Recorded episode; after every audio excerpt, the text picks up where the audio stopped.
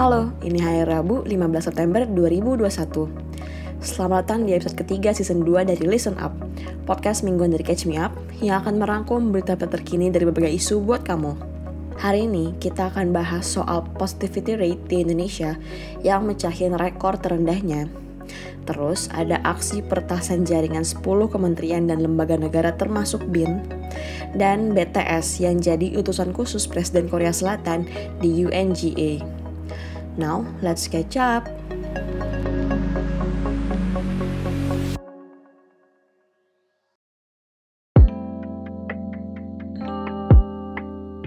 Akhirnya, Indonesia kembali mecahin rekor COVID, gengs. Tapi tenang, yang ini rekor yang baik kok.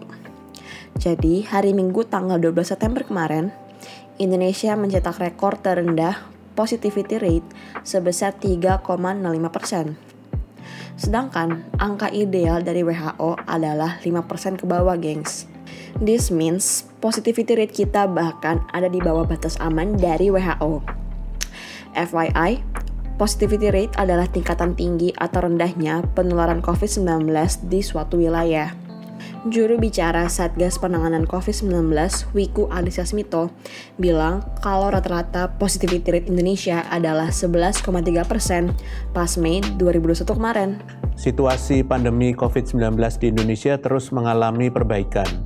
Hal ini dapat terlihat dari angka positivity rate yang terus menurun dan juga angka testing dan tracing yang terus mengalami peningkatan. Walaupun demikian, pemerintah akan terus melakukan upaya pengendalian semaksimal mungkin.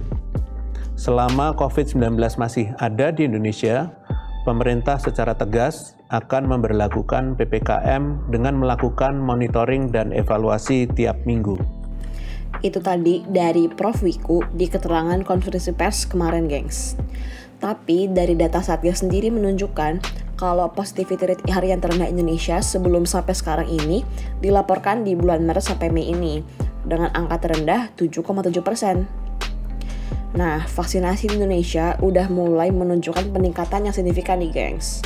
Menurut Kementerian Komunikasi dan Informatika, Johnny G. Plate, per Senin kemarin nih, udah ada 73,8 juta orang penerima vaksin pertama dan 42,32 juta di antaranya nih udah menerima vaksin dosis kedua.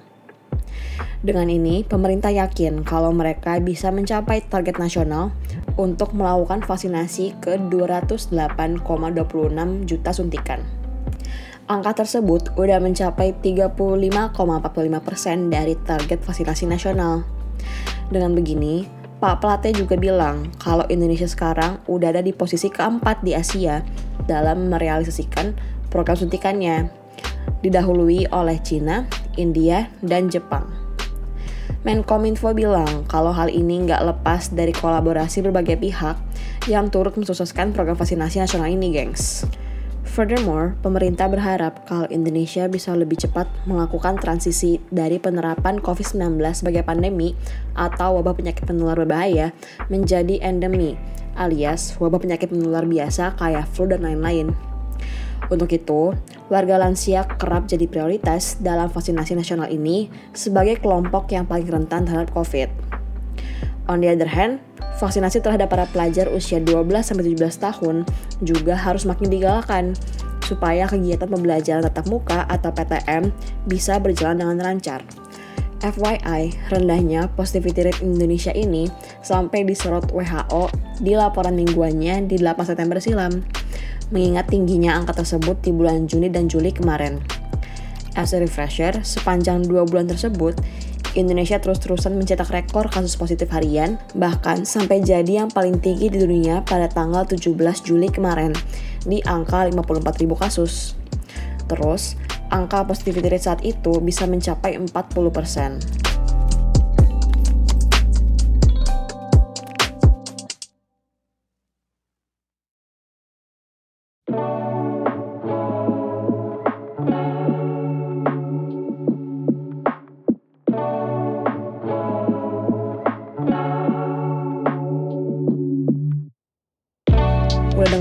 Gengs soal kabar sekelompok pertas atau hacker dari Cina yang berhasil membobol sistem jaringan internal punya 10 kementerian dan lembaga negara Indonesia, termasuk Badan Intelijen Negara atau BIN.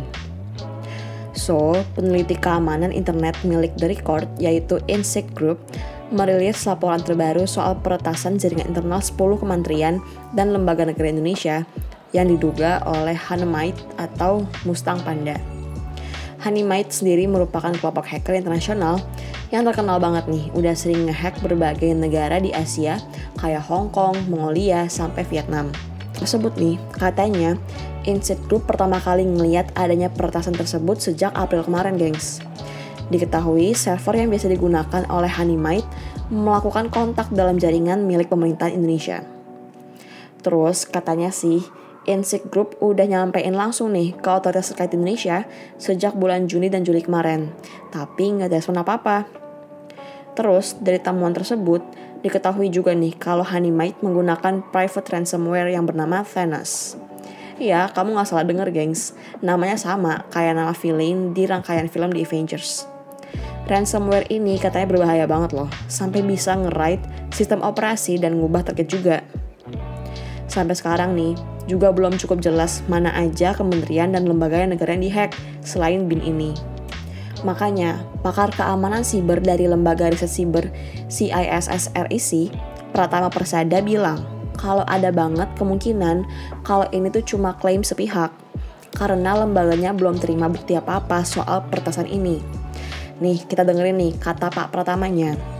Ya karena bisa jadi info yang kita dapatkan itu belum tentu ah, benar gitu Mas Aiman gitu. Karena kan ini di dalam dunia uh, teknologi terutama di dunia hacking begitu apalagi kita tahu ini kalau Insect Group itu sebenarnya dia juga perusahaan di bidang threat intelligence dia juga sebenarnya pengumpul data nih apa uh, kerjaannya juga ngumpulin data bahkan ah. uh, beberapa di tengah rai dia juga memanfaatkan data-data uh, itu juga secara ilegal begitu nah kita kita belum tahu nih sebenarnya uh, ketika yang diserang itu institusi-institusi mana begitu. Jangan-jangan ini cuma uh, apa uh, bluffing gitu. Wah ini okay. ini karena karena Cina sama Indonesia apa uh, kerjasamanya erat gitu mau dibikin pecah begitu. Motif ngehacknya juga belum jelas gengs. Ya karena buktinya juga belum jelas. Tapi ada beberapa prediksi yang muncul dan salah satunya bilang kalau pertasan ini ada hubungannya sama isu Laut Cina Selatan yang semakin memanas. As a refresher, Cina emang lagi ngeklaim seluruh wilayah di Laut Cina Selatan. Padahal negara-negara lain juga ada zona ekonomi eksklusif di sini, gengs. Kayak beberapa negara ASEAN yang merupakan tetangga Indonesia. Makanya nih, Mabes Polri katanya langsung berkoordinasi sama Kementerian Komunikasi dan Informatika buat menangani kasus ini. Tapi pihak Polri bilang belum bisa nih ngasih rincian tindakan yang bakal mereka lakuin soal kasus pertasan ini ke publik. Tapi sih katanya, they're on it gitu guys. Akhirnya, setelah berita ini rame kemarin, Bin bilang kalau jaringan mereka nggak dihack sama siapa-siapa. Kata lembaga ini, server mereka masih aman terkendali kok sampai sekarang. Jadi, mereka membantah isu pertasan ini, gengs. Nah, kasus ini kembali memunculkan urgensi pentingnya RUU Perlindungan Data Pribadi atau PDP. Anggota Komisi 1 DPR RI fraksi PKS Sukamta juga bilang nih, kalau RUU ini bisa membuat data masyarakat lebih aman dan masyarakat juga jadi lebih waspada. Saya kira kita sepakat dengan apa yang disampaikan Mas Pratama bahwa memang sebaiknya pemerintah ini segera mengumumkan uh, siapa saja 10 lembaga itu dan apa yang dikerjakan di situ satu sisi yang lain memang ini peringatan yang bagus bagi kita supaya kita ini betul-betul waspada. Tapi sayangnya sampai saat ini pembahasan RUU PDP ini masih alot karena belum ada titik temu nih antara Kemenkominfo dan Komisi 1 tentang penempatan kewenangan.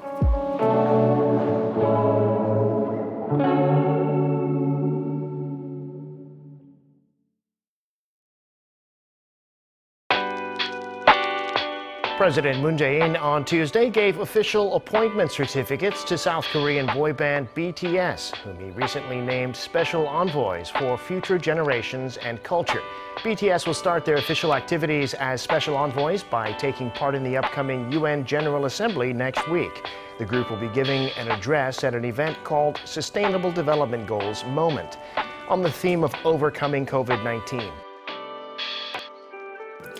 Yoi gengs, BTS nih, boyband Korea Selatan satu ini, udah resmi ngejalanin tugasnya sebagai Special Envoy atau utusan khusus Presiden Korea Selatan Moon Jae-in di UN General Assembly atau Majelis Umum PBB.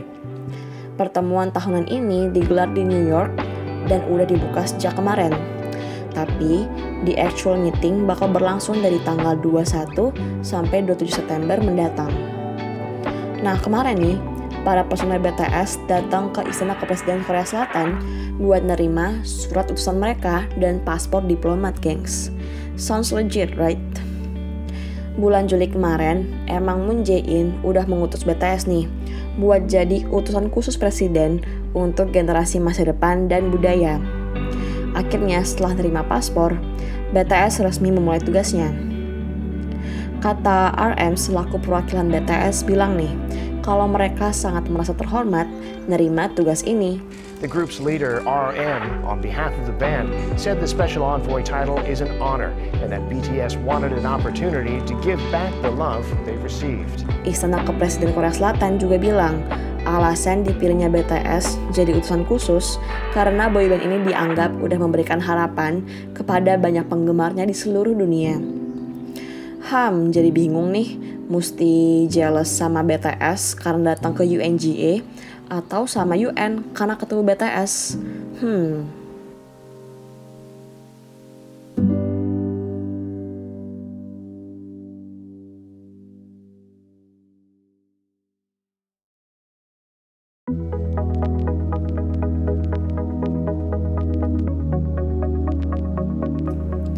Demikian Listen Up hari ini. Sampai jumpa di hari Jumat. Stay safe and stay healthy ya guys. See you.